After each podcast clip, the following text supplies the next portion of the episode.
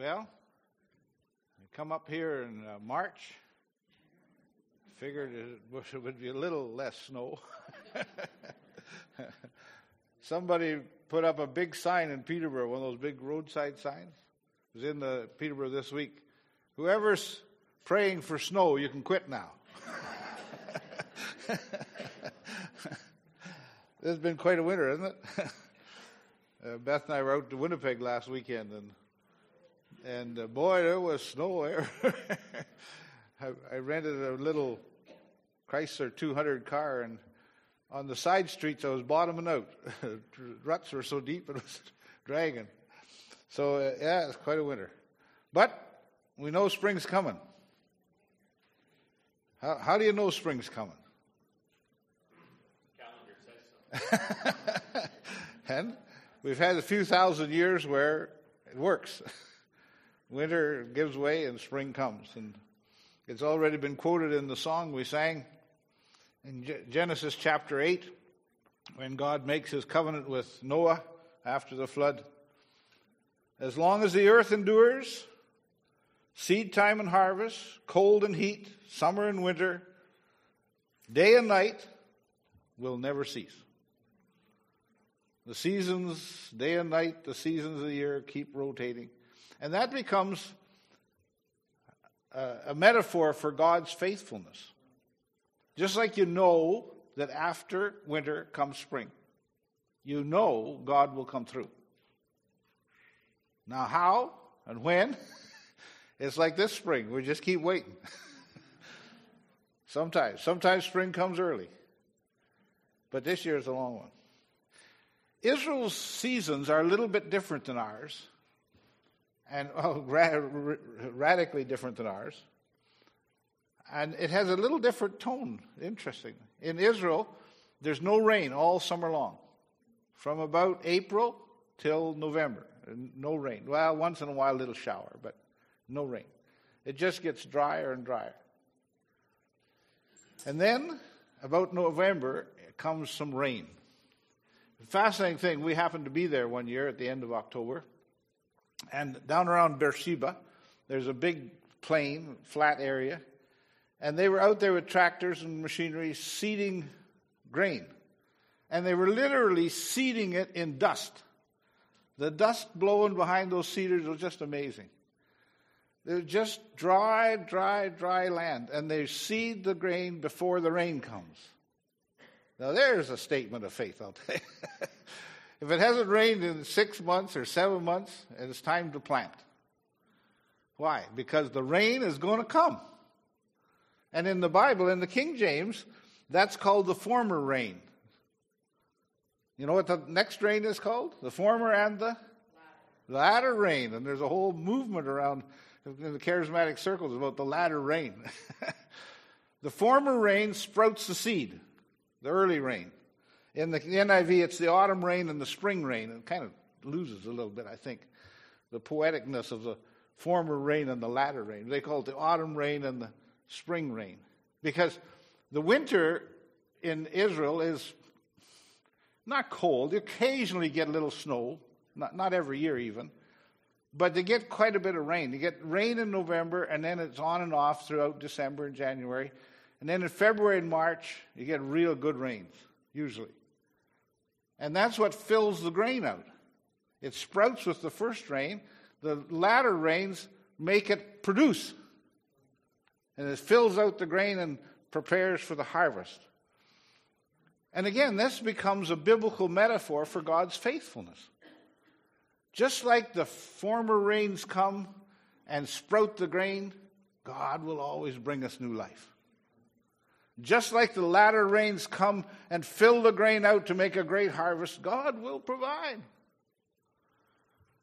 And you find that metaphor running all through the poetry of the Old Testament and the hymns we sang this morning was all there. We're sure about the seasons. Like we absolutely know that winter turns to spring, spring turns to summer, summer turns to autumn. But in the turmoil of this life, we're not always quite so sure about God's faithfulness. We struggle with God's faithfulness. the most um, the most uh, detailed psalm about the faithfulness of God. In fact, the most condensed passage in the whole Bible about the, the faithfulness of God is also a psalm about inner turmoil. Psalm 89. If you have your Bibles, really turn to this one and get a pen out, mark out the good stuff. There's, uh, there's great lessons in Psalm 89.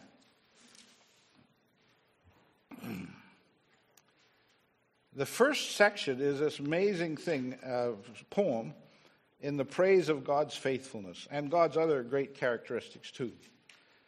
I will sing of the Lord's great love forever. With my mouth I will make your faithfulness known through all generations. I will declare that your love stands firm forever, that you established your faithfulness in heaven itself. You said, I have made a covenant with my chosen one. I have sworn to David my servant. I will establish your line forever and make your throne firm through all generations. The heavens praise your wonders, O Lord. Your faithfulness, too, is in the assembly of the holy ones. For who in the skies above can compare with the Lord? Who is like the Lord among the heavenly beings? In the council of the holy ones, God is greatly feared. He is more awesome than all that surround him. O Lord God Almighty, who is like you? You are mighty, O Lord, and your faithfulness surrounds you.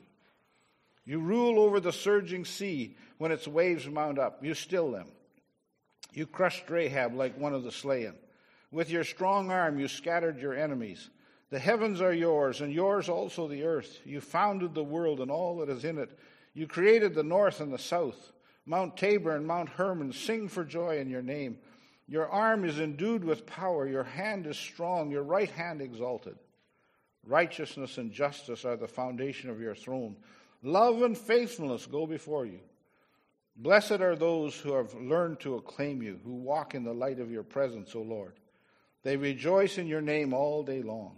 They exult in your righteousness, for you are their glory and strength.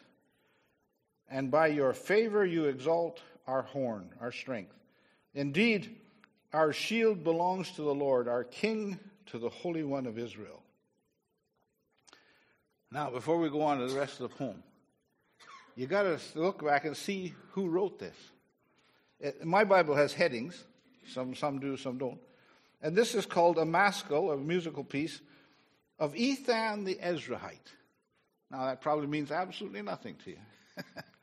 well, if you go back at 1 Kings, 1 Kings chapter 4, there's a very fascinating passage where Solomon, King Solomon, is declared to be the most the wisest man in all the earth. And it says he was even wiser than Ezra or Ethan the Ezrahite. Solomon was even wise. Now that's how they've compared. If you really got it, you got to be one step better than this guy. it turns out, in the long run, Ethan was wiser than Solomon. He, Ethan was one of the great counselors in the court of King Solomon. And he lived through seeing the wisest man in the world become a fool. And Solomon was uh, attracted to power.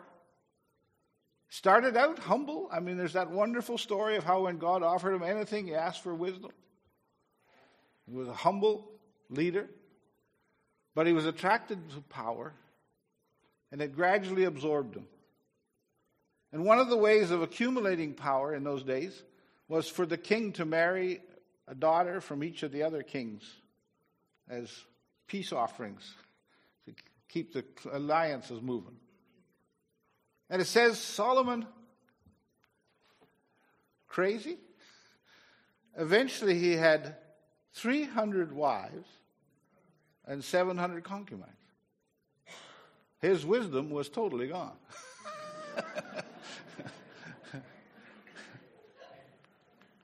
and not only did he have all these wives, he began to go worship. He allowed them to build temples to their gods in Jerusalem.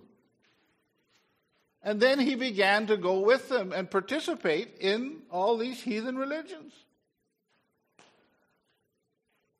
and he became spiritually a fool.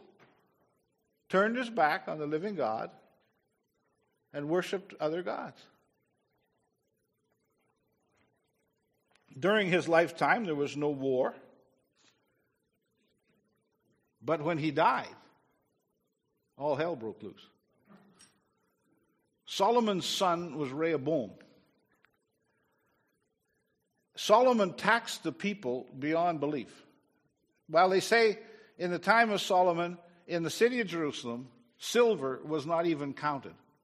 It was only gold and diamonds and gems that counted for currency. Silver was like the paving stones on the street. The people paid for all that. They paid dearly in taxes. When Solomon died and Rehoboam took over, the people sent delegations to him saying, Have a bit of mercy.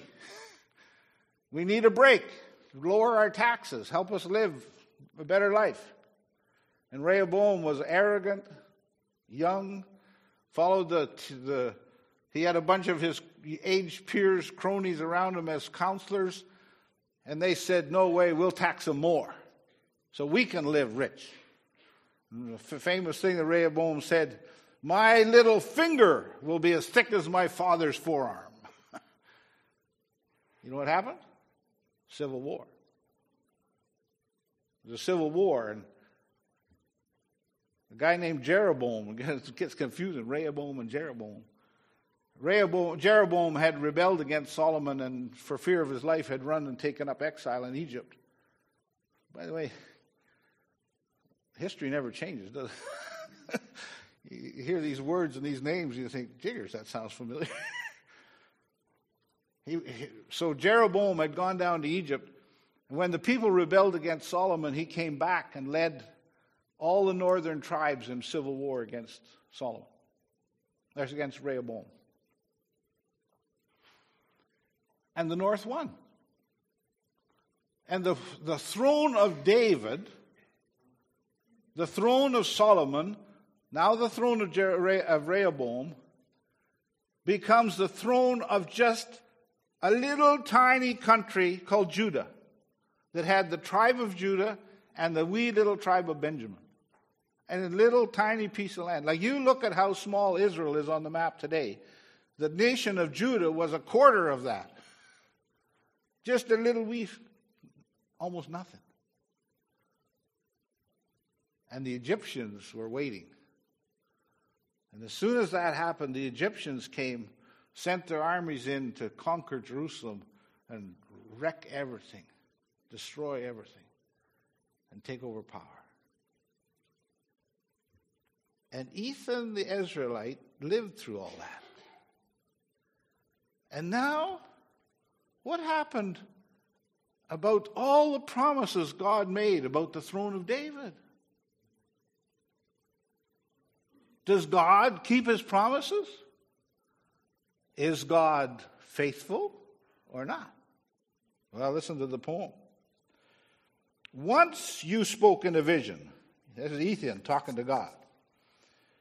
Once you spoke in a vision to your faithful people, you said, I, I, I think there's got to be a a pun, a, a word play in there.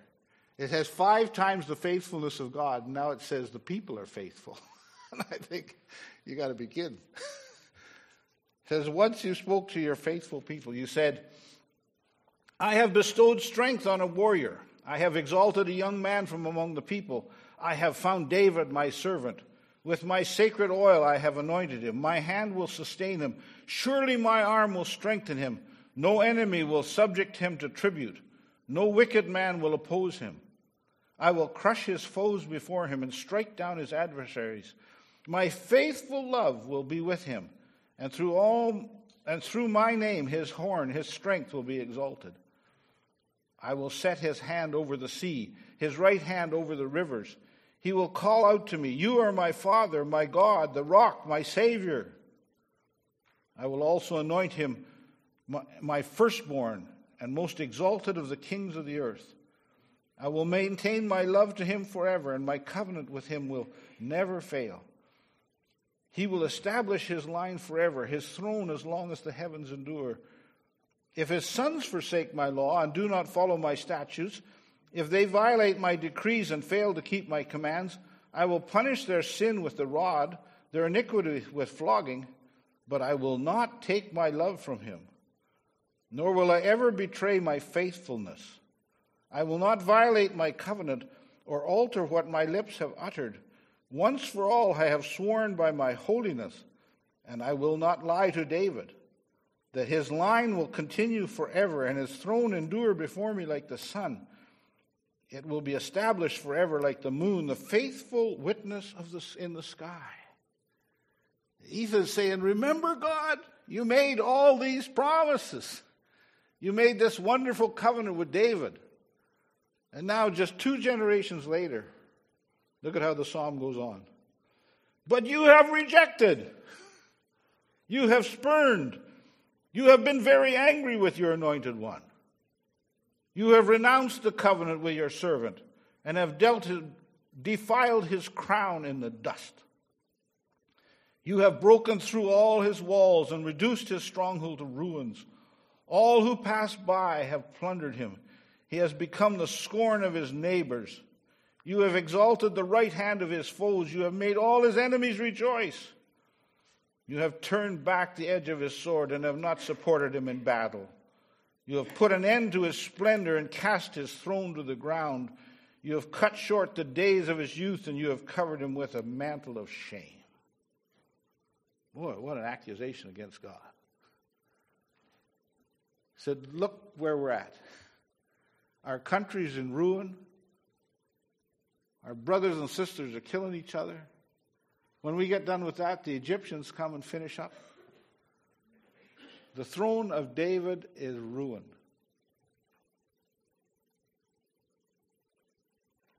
What would you answer? Interesting how he ends the song. How long, O Lord, will you hide yourself forever? How long will your wrath burn like fire?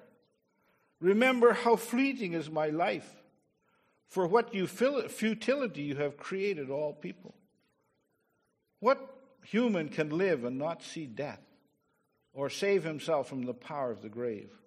O Lord, where is your former great love, which in your faithfulness you swore to David?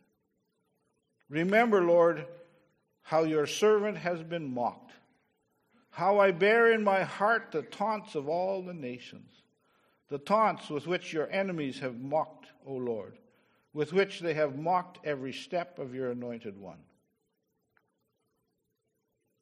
How long? But he's got one more verse. One more verse. Praise be to the Lord forever. Amen and amen.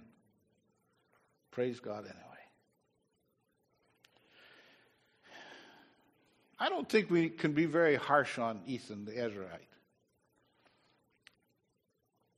Because I've been in situations in my life, and I expect you have too.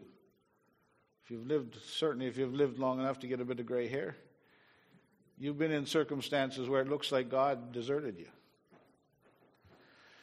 It looks like that.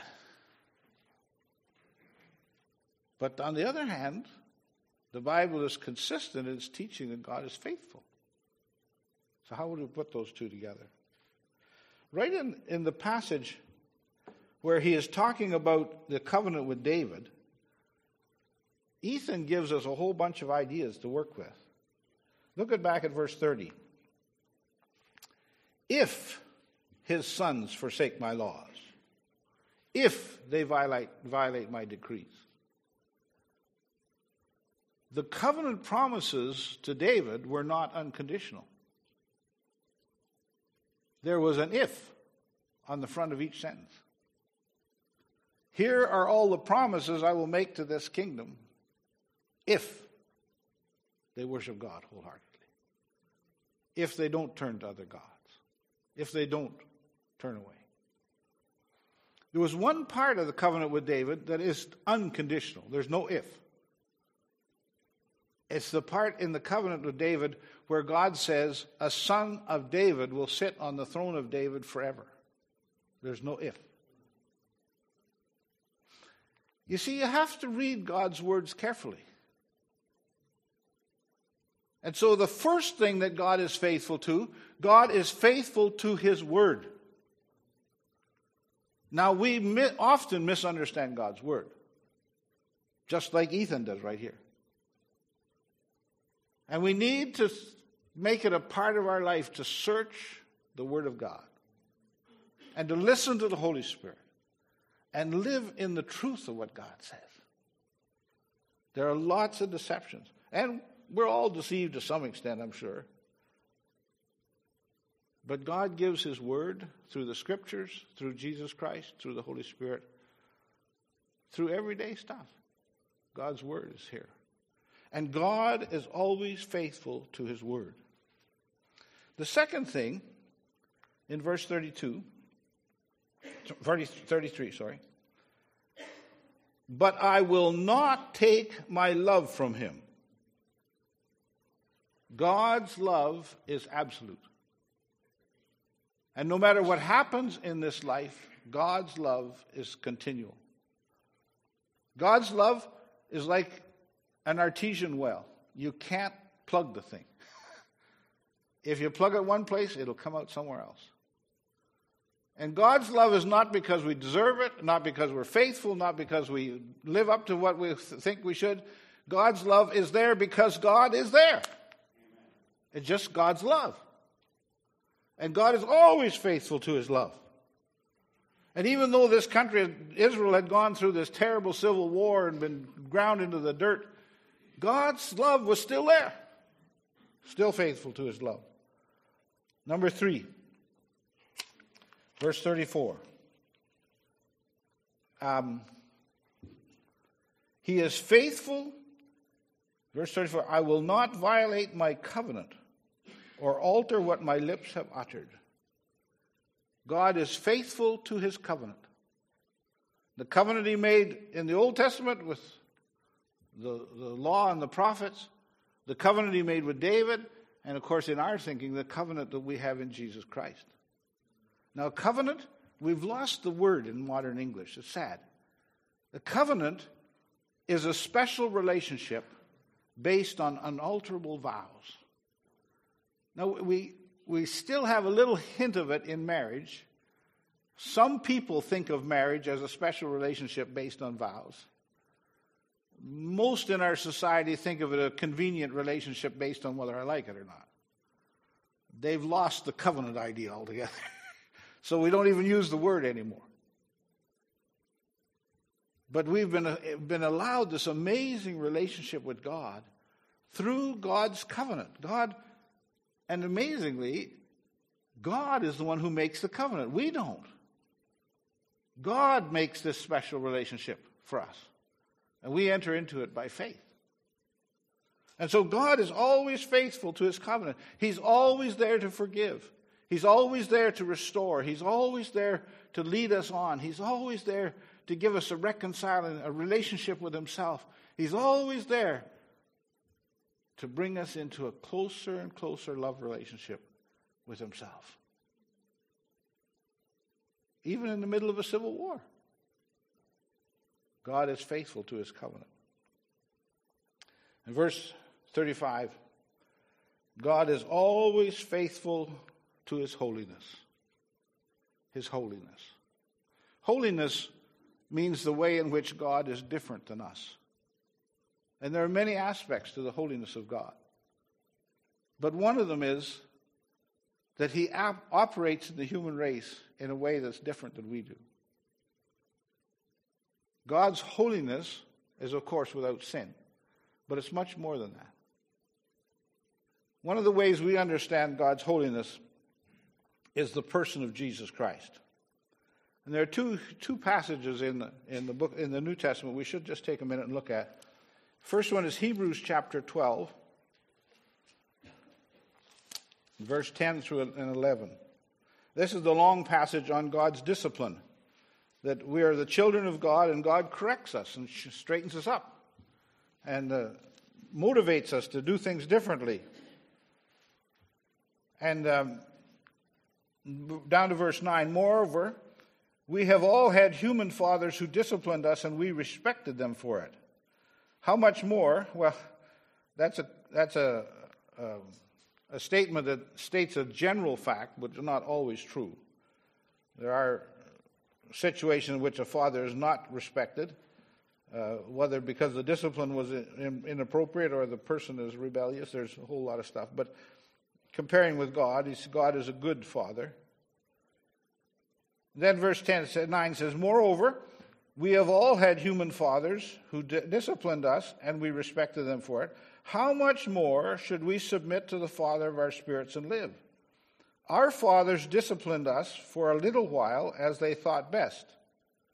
But God disciplines us for, his, for our good, that we may share in his holiness.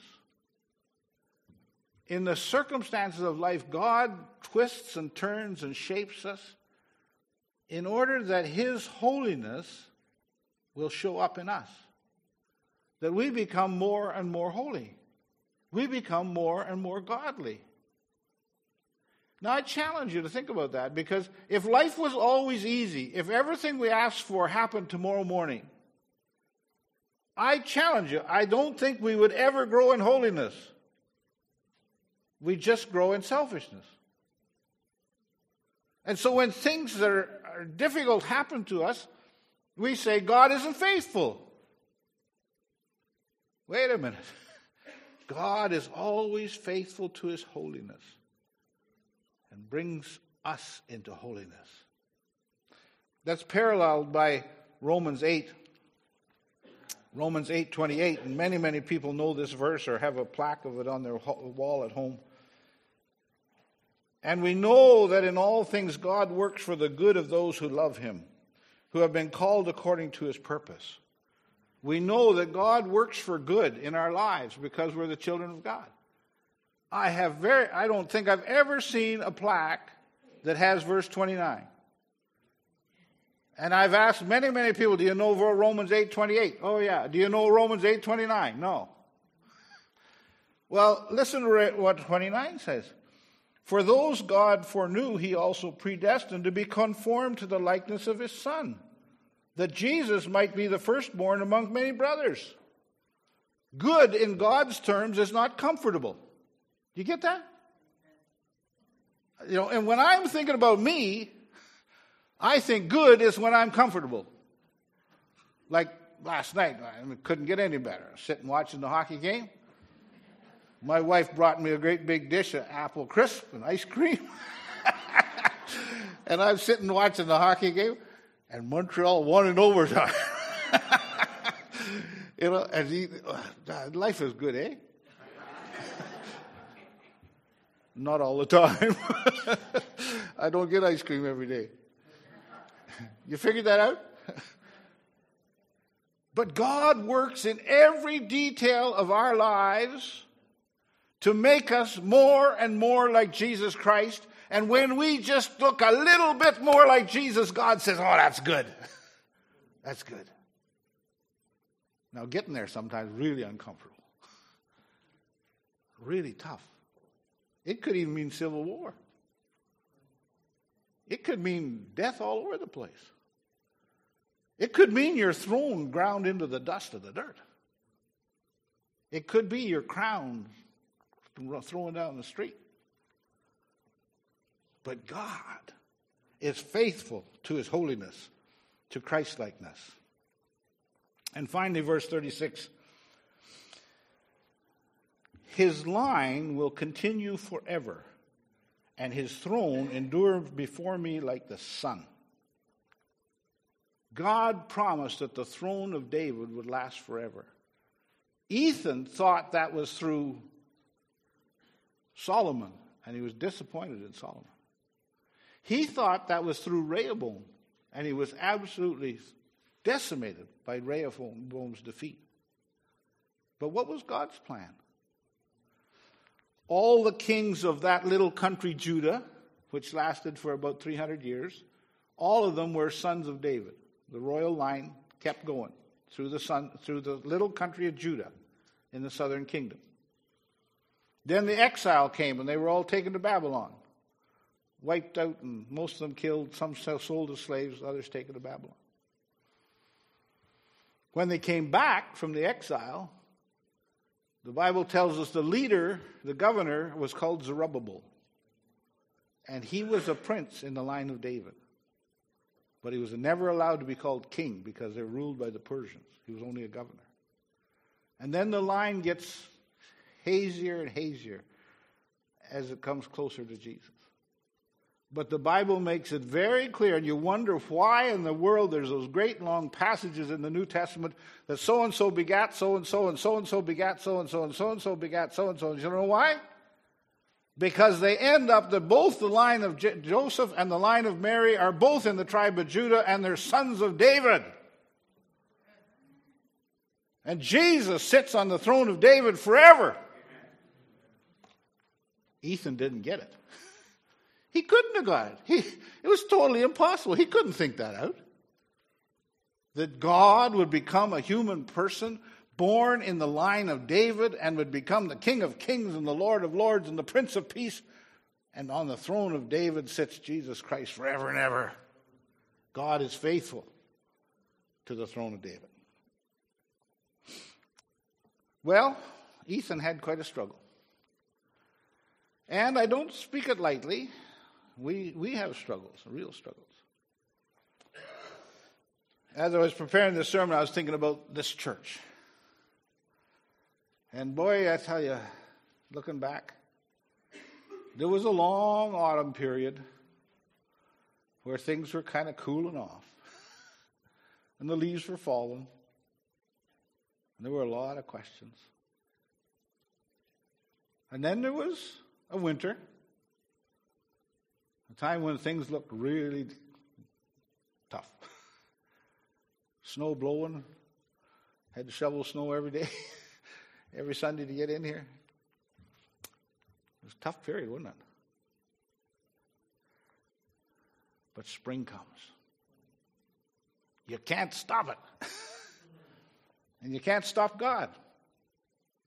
And throughout that whole period, I'll challenge you to think back. God was always faithful to his word. There may have been a lot of misunderstandings, but God was always faithful to his word. God is always faithful to his love.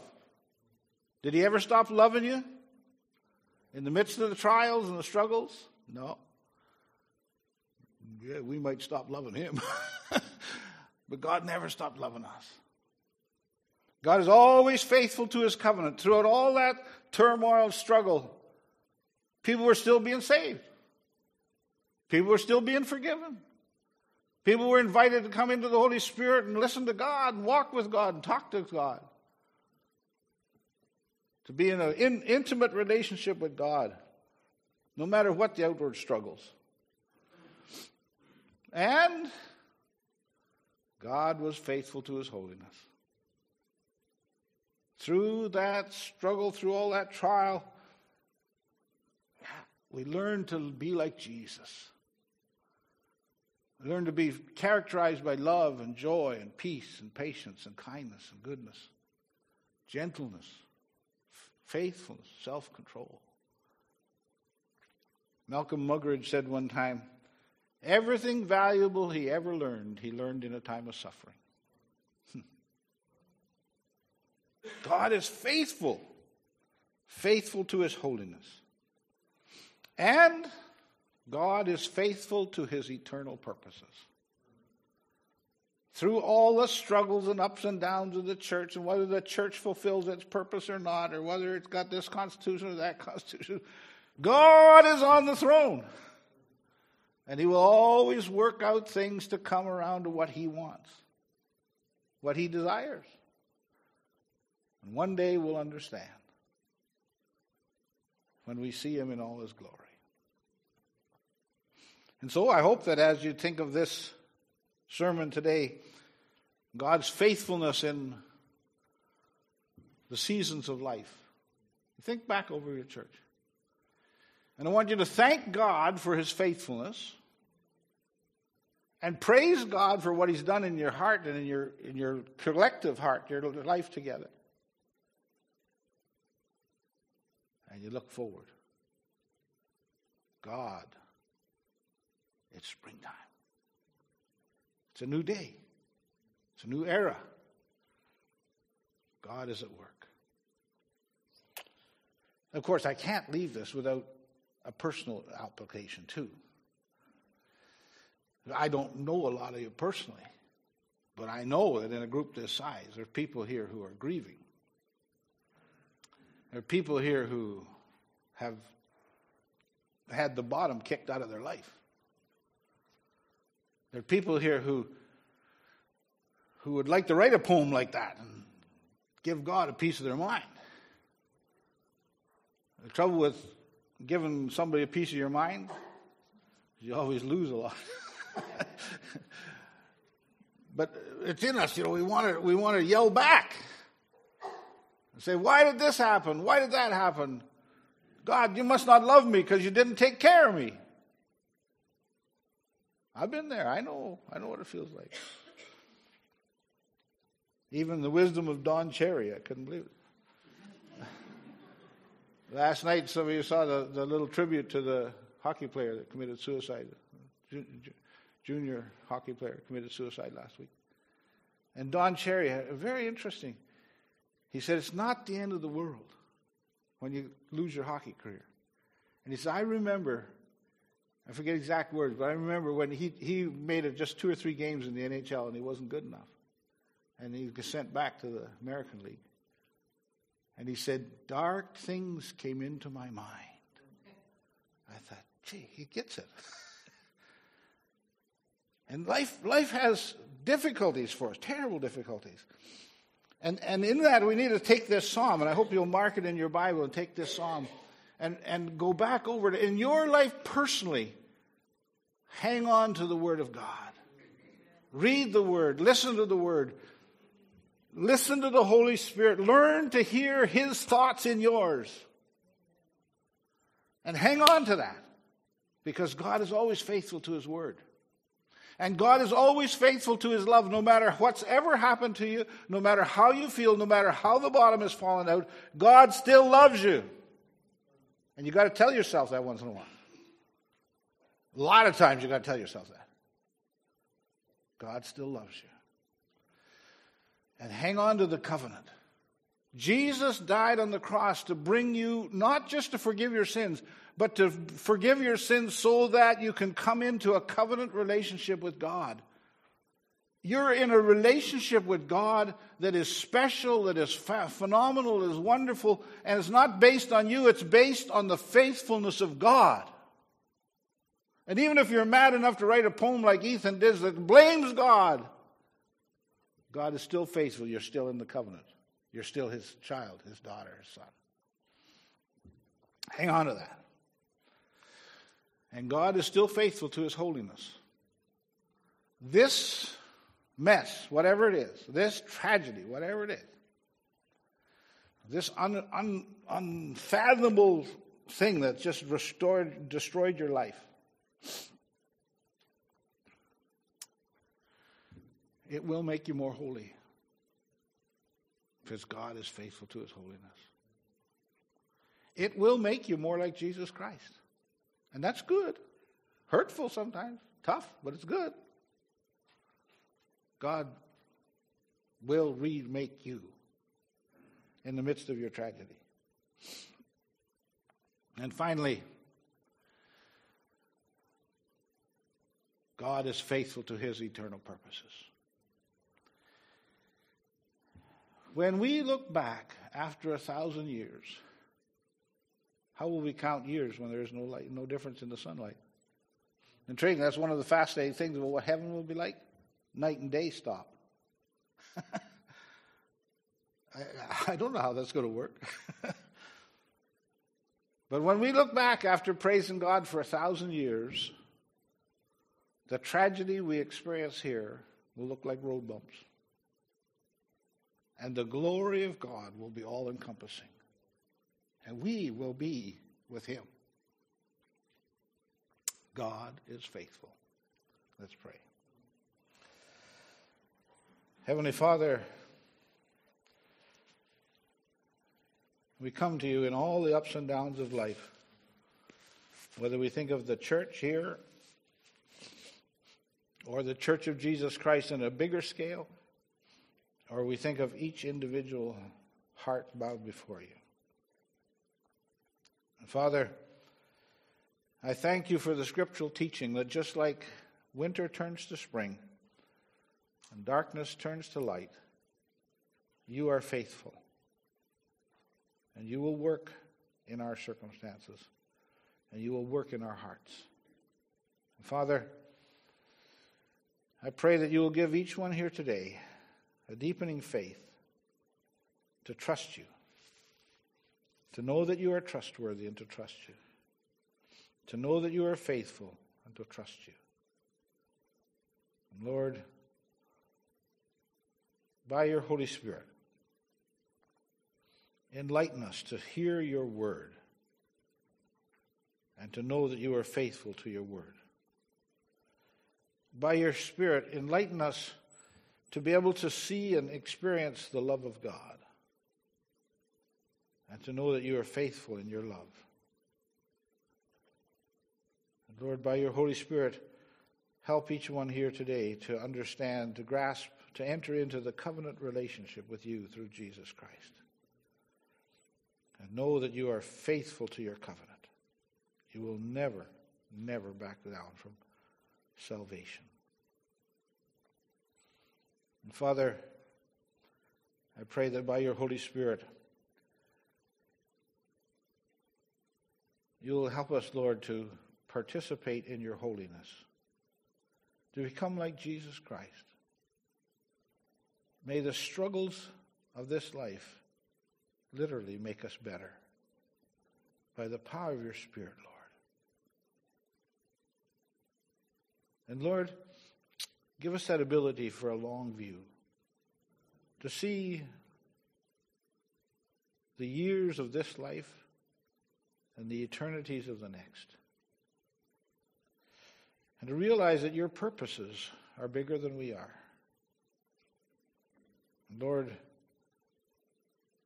help us to trust you, that your eternal purposes are secure. We pray this in the wonderful name of Jesus.